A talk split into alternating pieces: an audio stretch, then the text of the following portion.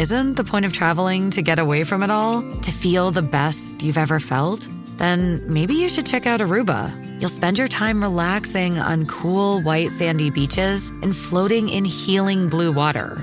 You'll meet locals brimming with gratitude for an island that redefines what a paradise can be. When your trip comes to an end, you won't need another vacation because you just had the vacation. That's the Aruba effect. Plan your trip at aruba.com. Startling new developments in the public mischief case against Surrey's mayor. Right, she clipped my knee and, and my bottom leg. Bombshell documents that show how Doug McCallum went from victim to the accused. Chantel Moore's death leads to new recommendations.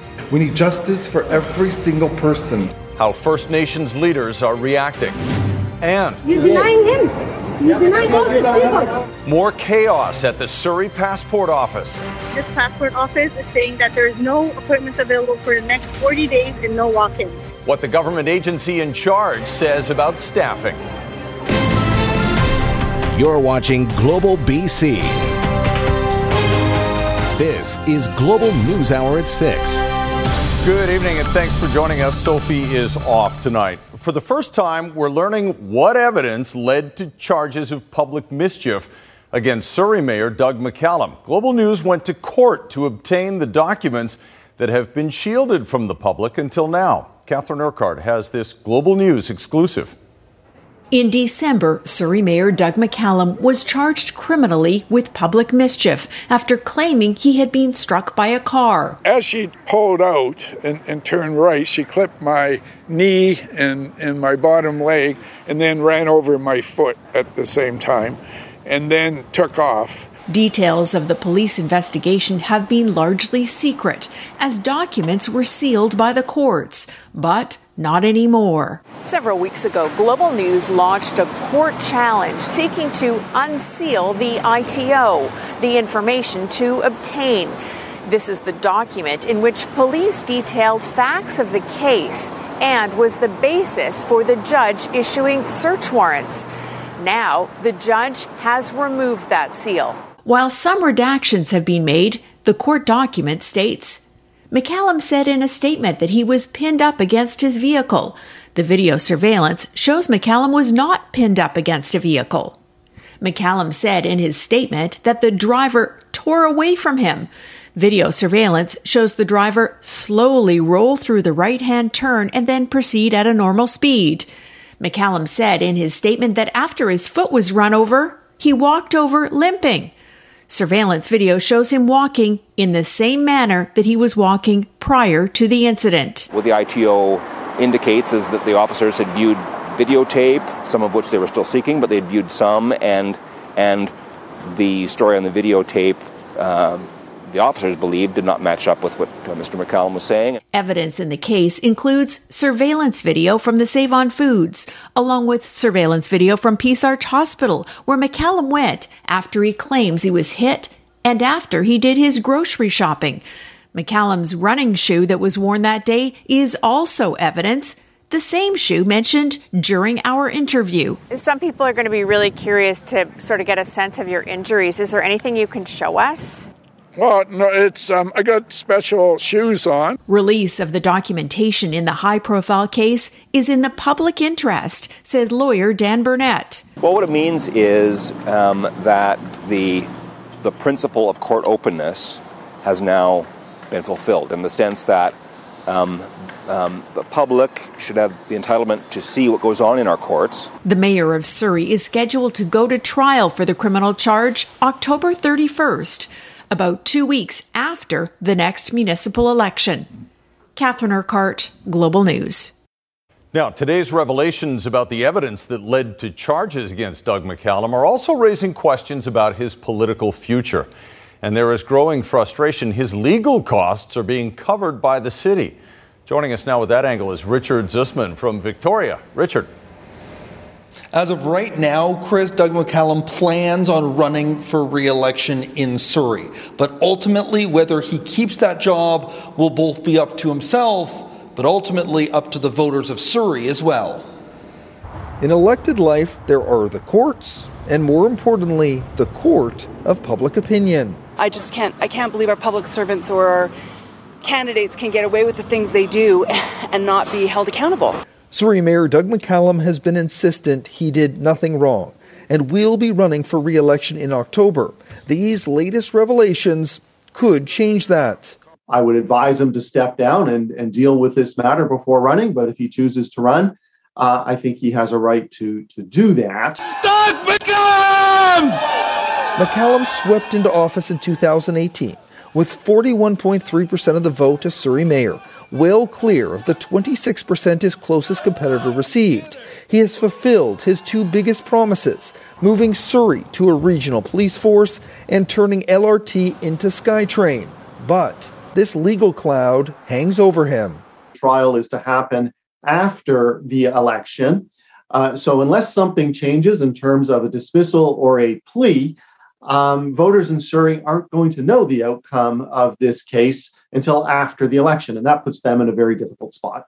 The court's decision is scheduled for after the October 15th election day, but McCallum could still change his mind and decide not to seek re election. If he decides under the circumstances to pull out and, and deal with this matter and, and otherwise get on with his life, uh, then I think the race opens up. Um, there, there, a lot of people have mulled it over.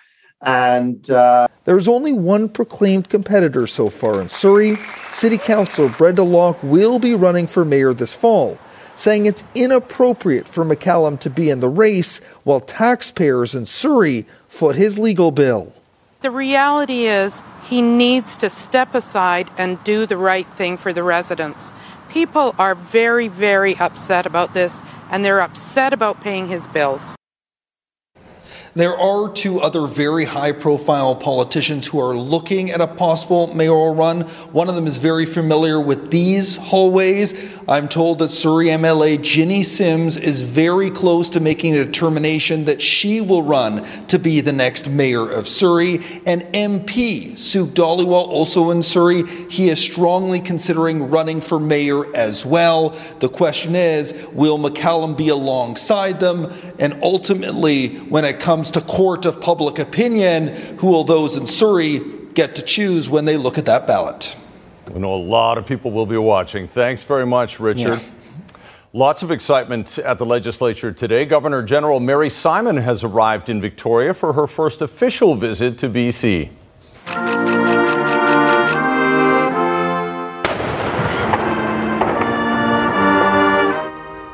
Simon overseeing the Vice Regal salute this afternoon on the steps of the legislature, complete with a 21 gun salute. Simon was welcomed with a performance by the Lekwungen traditional dancers of the Songhees Nation, followed by handshakes with BC dignitaries. Simon also went inside to sign the official guest book with her husband. On Monday, Simon will be in Kamloops to commemorate the one year anniversary of the discovery of over 200 suspected unmarked graves at the former Kamloops Indian Residential School. The death of BC woman Chantel Moore could lead to changes in policing that prevent similar tragedies in the future. Moore was shot by an officer during a wellness check back in New Brunswick in 2020. And the inquiry has come up with several suggestions to improve the way police are trained and deployed. As Nathalie Sturgeon reports, the recommendations are already getting lots of reaction. The recommendations made by a five person jury in the inquest into the shooting death of Chantel Moore included better police training and best practices and more access to less lethal weapons. It's also recommending testing police officers for competency on policies and an independent investigative body with clear and concise policies that apply to all police agencies in the province. I read the recommendations, I think they're uh, well thought out. Uh, the recommendations will go off to our partners. We'll give them time to respond and give us a timeline on, on what they think that they can achieve and when they can do it. And then, uh, as department, the Department of Public Safety, we'll look at those at that time. Hogan says some of the recommendations made are already being implemented. The province is also entering into a memorandum of understanding with Nova Scotia's Serious Incident Response Team. He says the authority of the provincial government to mandate certain rules on municipal police forces is complicated and it doesn't have unilateral decision making power. However, the recommendations are something those within the Indigenous community say don't matter without action. But systemic racism is real in this province of New Brunswick. We need justice. We need justice for every single person, you know, in this province and every single Indigenous person across Turtle Island. No justice, no peace. The Wolastoqey Nations of New Brunswick say the inquest shows a need for an Indigenous led inquiry into systemic racism. It's something the Office of the Commissioner for Systemic Racism agrees with. Again, I, th- I think one of the things that's, that's become apparent in this process and also in Rodney Levi's process and in our own work is that these are not Indigenous led processes. Um, and, and this week has demonstrated in full again the need for an Indigenous led process. Martha Martin, Moore's mother, has also filed a suit against the city of Edmundston and Constable Jeremy Son. The city told Global News it had no comment on the result of the inquest or the suit. Nathalie Sturgeon, Global News, Fredericton. A sigh of relief from BC health officials as the world turns its attention to the spread of another virus. After early reports today, there could be two suspected cases of monkeypox in BC. The Center for Disease Control now says that is not the case. Aaron McArthur has the latest. Concerns over transmission of monkeypox in BC tempered Friday. Two suspected cases ruled out by the BC Center for Disease Control. For now, the outbreak in Canada has been restricted to the Greater Montreal area. We'll definitely see an increase of the number of cases throughout the coming the coming days. That's for sure. Two cases have been lab confirmed in Quebec, and 20 more people are showing symptoms of the rare disease. Public health officials monitoring the situation, but say the risk to the general public extremely low. It's not transmissible like COVID's transmissible. It's not like you meet an infected person for co- coffee and, and you get it. Um, you know, it requires closer physical contact. The World Health Organization is now monitoring outbreaks of the disease across Europe, Australia, and the U.S. Researchers who have studied monkeypox in West Africa say the key will be linking how the virus is spreading. We're in very early days. What we need to do is to identify all of the cases, really understand the scope of what we're dealing with, and then look to see what kind of common denominator there is. Monkeypox closely related to the smallpox virus. Typically, the smallpox vaccine is effective against both. Canada does have a limited supply of the vaccine on hand, but since smallpox was eradicated in Canada in the 1970s, there hasn't been any need to use it. Should we vaccinate everybody? I do not think. Should we vaccinate people who are at high risk? I believe I believe it would be a very wise idea. Strategies developed during the pandemic could still prove useful. Masking and social distancing where necessary, plus regular hand washing, should be more than enough protection against this outbreak. Aaron McArthur, Global News.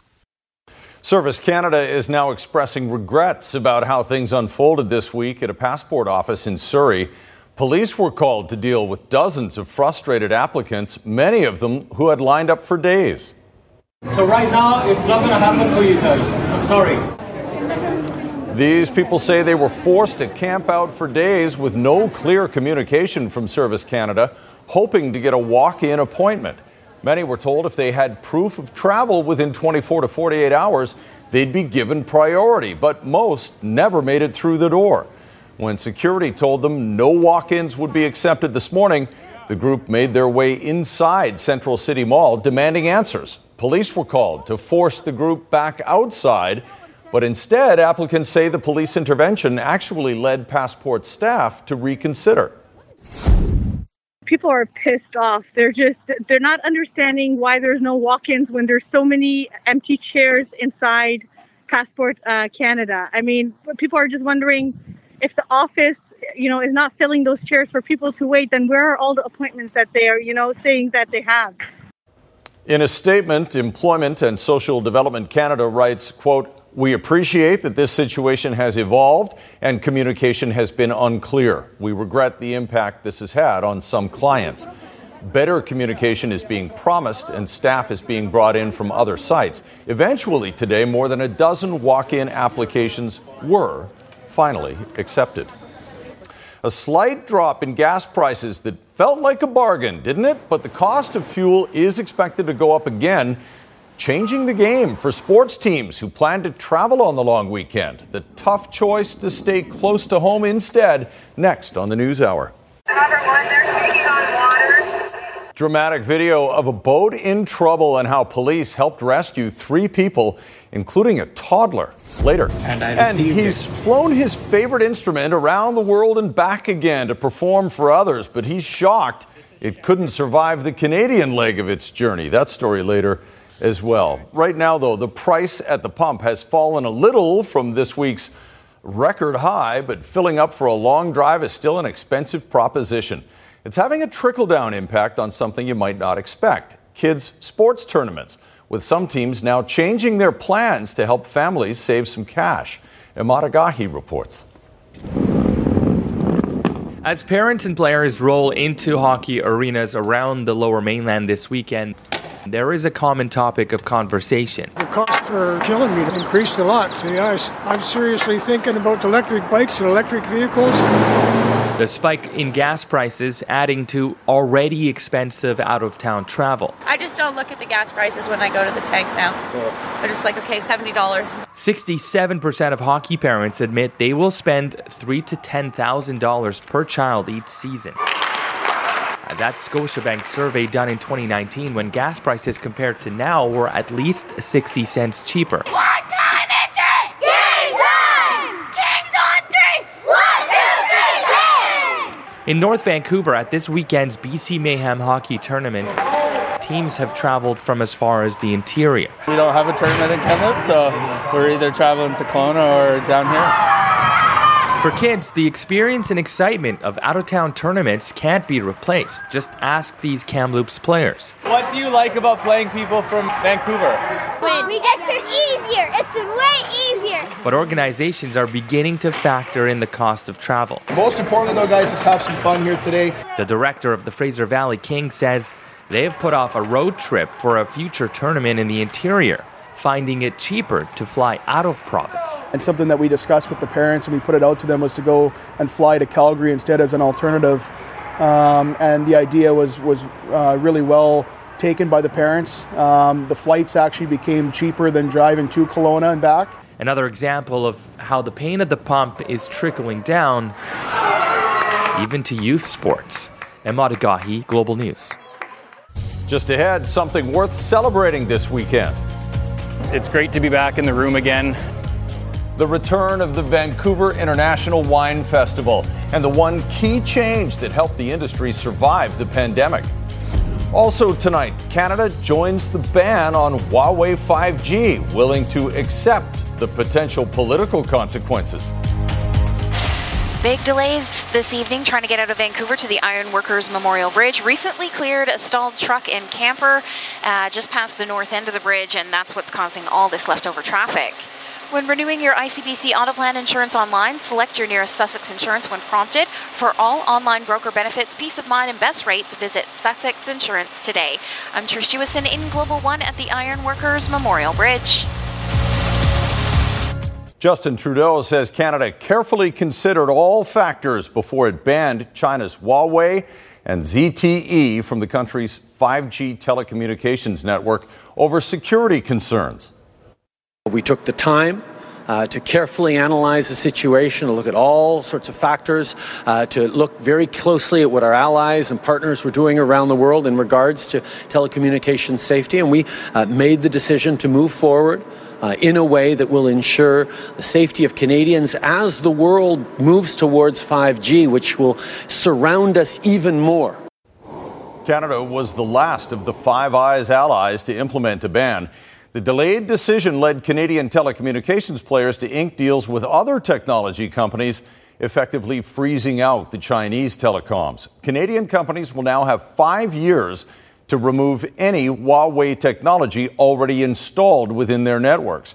Trudeau conceded the decision could lead to backlash from China, making trade deals more difficult. Now, the federal government's decision was by many accounts, long overdue. But as Anne Gaviola explains, the decision and the delay does have major complications for almost anyone using a cell phone.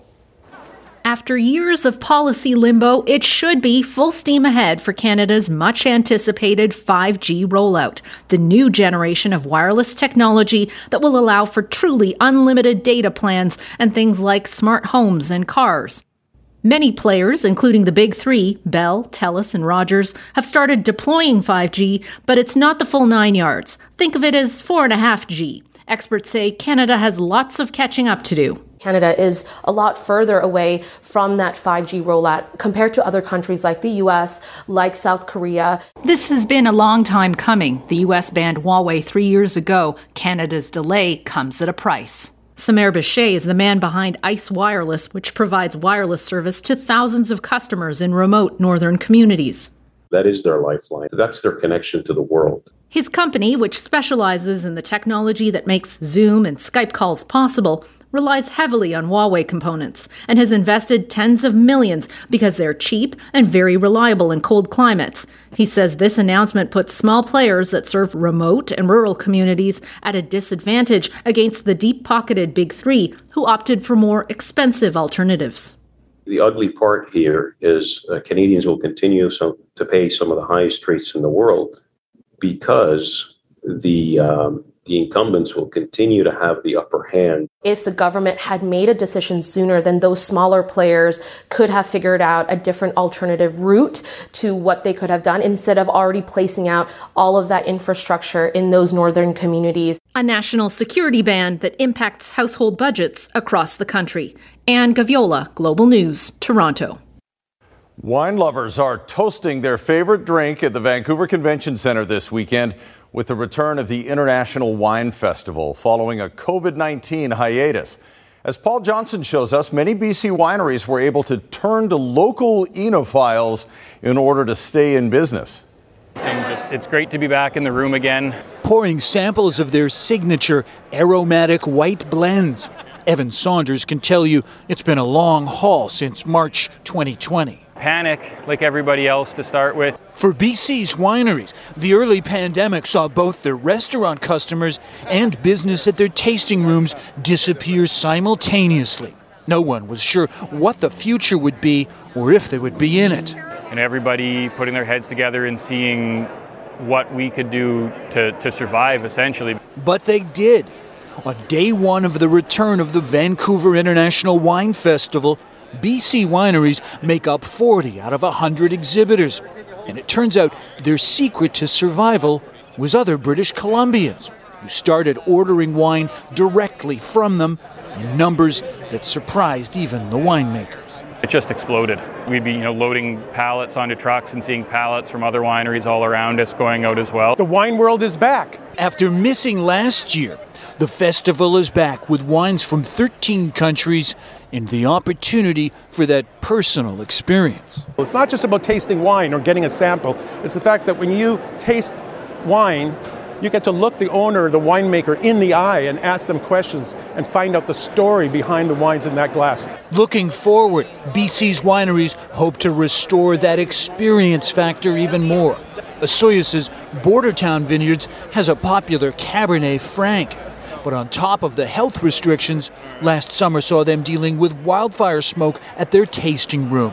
Heading into this summer, the feeling couldn't be more different. It's smile time. Everybody's, you know, a little more relaxed now. In Vancouver, Paul Johnson, Global News. Just ahead, children with autism feeling isolated. I feel like I'm repeating myself again and again, asking for help. Parents sharing their stories to get more support and the baby formula crisis in the U.S. and why the situation isn't so dire in Canada yet. Wyndham Hotels and Resorts makes travel possible for all. Whether it's the long haulers looking for a great cup of coffee, a roomier rest for the on a whim road trippers, or a place to make summer memories with the whole family. No matter who you are, where you're going, or why, with 24 trusted brands to choose from like La Quinta, Days Inn, and Super 8, your Wyndham is waiting. Get the lowest price at wyndhamhotels.com. Restrictions apply. Visit website for more details. Good evening and some good news over here at the Alex Fraser Bridge. Final clearing stages of a stall northbound at the south end in the right lane. Get best in class protection and savings with BCAA Insurance. Learn more at bcaa.com. I'm Trish Jewison in Global One at the Alex Fraser Bridge. A man has been arrested and charged following a disturbing incident involving a child. Surrey RCMP say the incident happened 8:30 this past Sunday, May 15th. Police received a report a man had groped a 3-year-old child while inside a store in the 12400 block of 88th Avenue.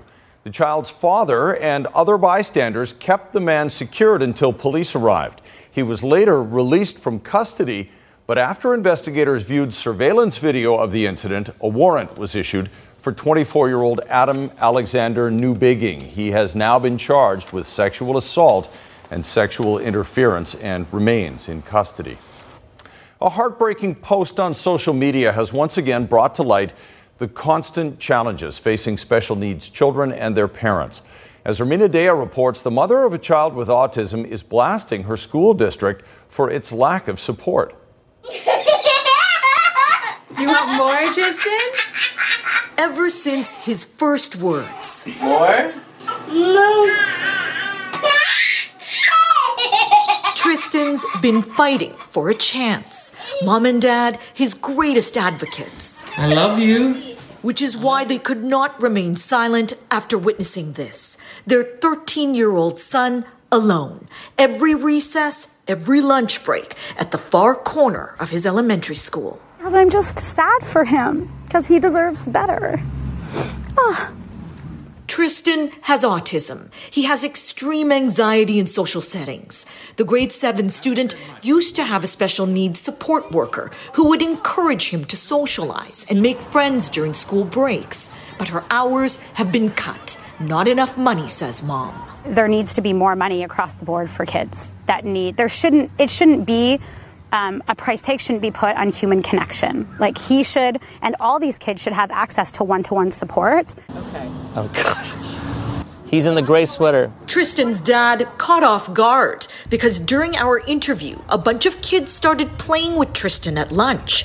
A staff member also on scene. The teen's parents say it's the first time since last year. Why does it take something like this to create action? No comment from Katzie Elementary School, the district spokesperson, too busy for an on camera interview on this important issue. In a statement, Ritinder Matharu told us the Surrey School District spends more than the provincial average on special needs students. You want this?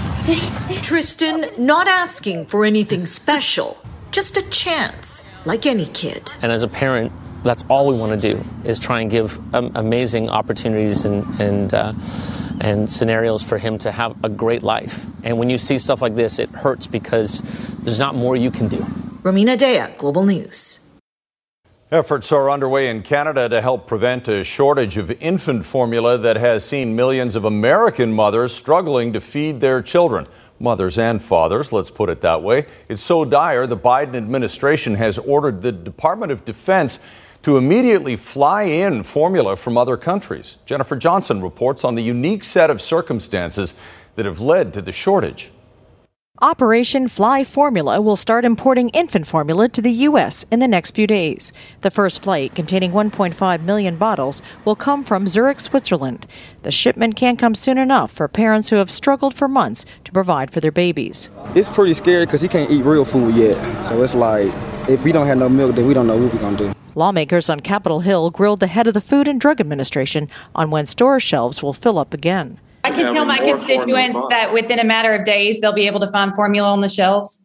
Within days, it will get better, but it will be a few weeks before we're back to normal. Health Canada says the country is also facing a shortage of baby formula, especially those for infants with allergies and other medical conditions. I can assure you uh, that all our various agencies are uh, looking at this very seriously. We know that families are worried about uh, about their newborns. The shortages started after the FDA shut down Abbott Nutrition's Michigan plant in February, following the deaths of two infants. Experts fear some desperate parents will make desperate decisions. Families will attempt to fill the gap themselves by choosing to dilute their available formula or choosing to feed their infants something not made for infants. Doctors say those choices could have life threatening consequences. This is a crisis for us in healthcare. Infant breast milk banks are asking for additional donors as they ramp up processing. Doctors are handing out samples to help the most fragile babies, like this three month old who has a dairy allergy. My worst fear is that when I call to schedule a pickup for samples, that they will say, sorry. The airlifts will help, and Abbott's plant may reopen next week, but it will take time before empty store shelves are stocked again. Jennifer Johnson, Global News, Washington. Still ahead, a setback for the traveling sitar player. This is shattered, but I'm more shattered than this. How the show must go on even after his beloved instrument was destroyed during a flight on a Canadian airline. Also, tonight, the heaviest snowpack in a decade and the potential for flooding if the heat comes on too quickly. The latest bulletin from the River Forecast Center says the provincial snowpack is the highest observed since 2012, and the risk of flooding in parts of the interior from the Fraser River persists. There's been a delay of the snowmelt this spring, no surprise with the temperatures we've had. The snowpack, on average across the province, is about 128% of normal. The greatest concern remains in the interior, especially in and around the headwaters of the Fraser River, where if there were an extreme heat wave lasting at least five days over the next several weeks, it could create the risk of major flooding like back in 1948 or 72. The snowpack is high enough, and it really was high enough in those headwaters of the Fraser River for April 1st. And to have the delay of the melt, it has increased the risk considerably. Uh, still, of course, at the mercy of the weather, and uh, it will actually be what would we we would conceive the the nicest temperatures of the years, the the, the times where we want to actually get out and travel and camp. That will actually be the most dangerous if it were to occur. Right now, there is no significant warning for the interior expected in the next seven days. Another bulletin from the River Forecast Center is set to be released on June 8th. So, no heat dome coming, but definitely it will be nicer this weekend than it has been for a while, which is great unless you're going high up in the hills. And then you should be prepared for winter weather up there, right, Christy? Oh, yeah, there's so much snow up there right now, Chris. So people really need to be aware that that's what they're in for if they're headed out into the backcountry. Winter like conditions for sure. Uh, here's a quick look at a lot of people wondering why has it been so cold? Well, here's a quick look at the reason. Overall, jet stream is the problem, and it's because La Nina conditions have shifted that jet stream to basically just over Oregon, Washington, BC coast. It sort of shifts up and down a little bit, but generally it's been targeting our area, bringing one system after another along that jet stream. In addition, we had a trough in the jet stream or dip that's pulled in that Arctic air from the north, and that has been the scenario time after time. So the combination of these systems on the jet stream, that cold air, that's why it's been uh, exceptionally cool and wet. Uh, historical average is what you see in pink there. This gives you the snow water equivalent in the North Shore Mountains. Uh, the line that you see in dark blue, that is where we sit right now. So typically we'd see a massive drop off this time of year, but we're way up high still. So that's why this is cause for concern. Now, we're going to have a look at your temperatures in a second, but first, I wanted to talk about the thunderstorms we saw today. A number of them in the interior and the Fraser Valley. Look at this thunderstorm Ken caught on camera. Massive ones. And you can expect a similar pattern again tomorrow. So, although we are expecting sunshine, we still have those pop up showers possible. So, keep your eye out for that in the interior and in through the Fraser Valley tomorrow. But otherwise, enjoy the sunshine. This is well a well deserved stretch of weather. We haven't seen a stretch of weather like this in more than uh, two months. Monday's a little bit iffy, so tune back in for more details on that one. But overall, we're looking at temperatures into the 20s away from the water. So this is what you can enjoy. Great shot, Erin. She was uh, taking a flight back from Victoria over towards Vancouver, and I couldn't decide between this photo and this one from Mount Seymour. Also, to remind you, yes, it's spring like now, but it isn't in the mountains. Thanks to Ken for that one. Wow, that doesn't even look real. It looks like a graphic or something, but wild what you can find up there on Mount Seymour. Thanks very much, Christy. Well, a day on the water nearly turned tragic in Seattle as a small boat carrying three people, including a toddler, started taking on water, and the whole thing was caught on camera. Police have released body cam footage of the dramatic rescue. Just down about mid bridge of I 90. Number one, they're taking on water. While rescue crews and boats headed that way, it was two officers on the bridge that spotted the raft first. Uh, yeah, Robert one, they are now bailing out the. Quickly, the waves filled the raft, sinking it, dumping everyone into the water, including a two year old. Robert one, copy the rest. We're, we're on scene right now. The toddler was the first out of the water wearing a life vest brought by rescuers. Sit right here. Sit right here. Sit down. Sit down. Attention then turned to the adults, still in the water. You're all right. Calm down. We got you. As they lifted one man into the boat, officers helped the other man up on the bridge, where he watched the rescue play out below. Okay. See, they're all on board. You're good, okay? You're all on board. See, he's totally fine. Look at him. Happy little babe, okay? Amazing stuff. All right, a lot of hockey fans will be watching the Battle of Alberta about to start again here Mhm. for what round two? Yeah, I know, I know there's superstars in this league. McDavid are on these teams. McDavid, Gaudreau, but to me, the star of the show is Daryl Sutter. I mean, one of the one of the Yeah. fun things about the Battle of Alberta is listening to Daryl Sutter answer questions. And a lot of the time, you're really not sure what he's saying. Guts your team. Middle of the ice. I, I'm not sure what that was, but it's entertaining. He also makes great faces on the bench. So more from Daryl Sutter coming up. We'll look forward to that, Barry. Also coming up, a local musician we featured just a short time ago, heartbroken that his beloved instrument has been destroyed. What it means for his next performance coming up.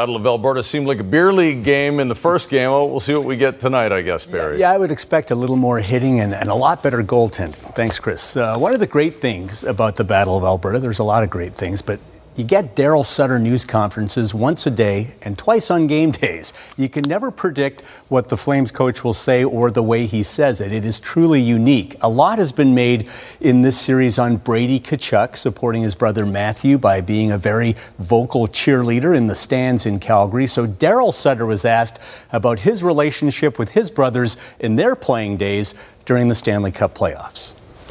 Uh, we were always, if you were out, you were out, you were home this weekend to help dad put the crop in, May long. Everybody always asked, what'd you say to your brother when you shook his hand? Who's getting on the tractor on Tuesday?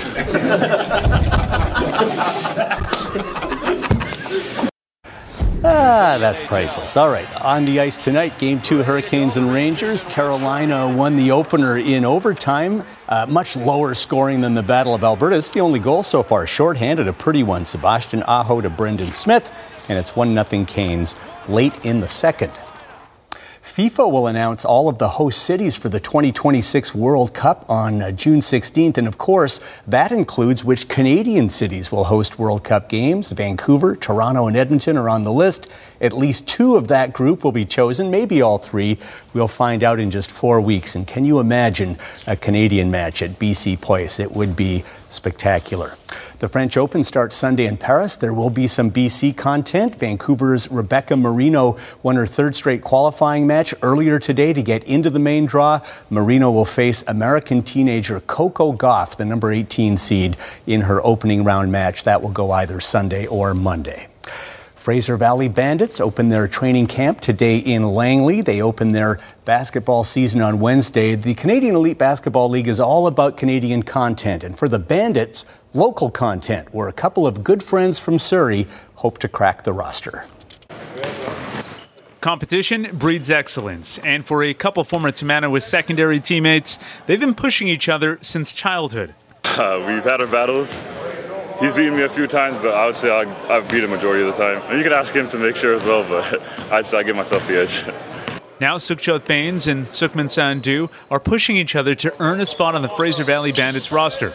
If they both make the team, it'll be another reunion.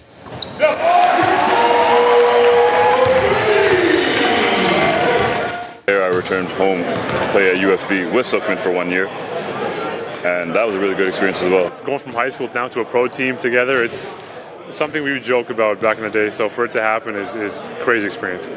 The duo have the bonus of being able to pick the brain of one of BC's best. Robert Sacre was a star at Handsworth before his four year NBA career with the LA Lakers, and now he's an assistant GM with the Bandits. One of the reasons why I came back was to help give back because basketball has done so much for me, and this community has done so much for me to get to the level I've gotten to. So, obviously, it's important for our young guys to see, you know, their role models on the court. The Canadian Elite Basketball League is entering its fourth season and has expanded to 10 teams this year. The concept for the league is to create opportunities for Canadian players, something the locals are looking to tap into. In my time at Tamanawis, there wasn't really stuff around like this, so it's it's cool to kind of bridge that gap, come make it on the team, and, and show other Tamanawis guys or Surrey Surrey high school players that stuff like this is possible, especially when now the CEBL here. We got some BC guys that you know can guys around the lower mainland can look at and say, hey, that could be me one day. Round two of the PGA Championship from Tulsa. Very windy in the morning. Abbotsford's Adam Hadwin played in the tough conditions. Solid round. A beautiful approach shot here at the long par 5 fifth, which led to a birdie. One over 71 for Adam today at plus four. He made the cut. Corey Conners and Mackenzie Hughes did not make the cut. They were plus nine. Tiger Woods needed to shoot even par to make the cut, and Tiger made some clutch shots. This birdie at the 10th. Mid afternoon, now the wind just stopped and some players took advantage. Will Zalatoris, one of the better ball strikers on tour, great shot here at his uh, 17th hole. Another birdie, and he's the leader at 9 under, a 5 under 65. No bogeys, and he's got a one shot lead on Chile's Mito Pereira. Back to Tiger, made double bogey on the 11th, but recovered, made some clutch par saves, and then this great approach at 16, which led to a birdie. And Tiger will play the weekend after a 1 under 69. He's at plus three. Rory McIlroy, by the way, is at minus four or five off the lead. Bubba Watson had the round of the day, almost holes out for an eagle at 17. He would tap in for his ninth birdie of the day, a 7 under 63, tied the course record, also times uh, ties the all-time PGA Championship record, and he's fourth place at minus five. So lots of great golf on the weekend uh, coming up, and we'll have that, of course, on the news hour. No doubt. You just never know what Bubba's going to do. It's he's uh, he was really feeling it today. It was fun to watch. Looks like it. Thanks very much, Barry. Well, coming up, a broken sitar and how the show must still go on for the musician who owns it. Next. A BC musician we recently featured here has suffered a major setback on his tour to play for audiences all over the world. You might remember he played his sitar at base camp on Mount Everest. But during a recent trip on Flair Airlines, his favorite instrument was damaged, likely beyond repair. But as Kylie Stanton reports, despite a weak response from the airline, the show will go on. On the stage, on the shore, echoing through the Grand Canyon, and from the world's highest peak. Sharanjit Singh's music has taken him around the globe. This instrument, his most trusted companion. I have experienced everything in my life with my sitar. Every time I see something beautiful, I say I must play sitar here. That is Anjuman. The name means beloved. Singh has been playing this sitar for the past 10 years, what he describes as the perfect fit. Finally, I have a sitar which I understand, sitar understands me, and that was Anjuman.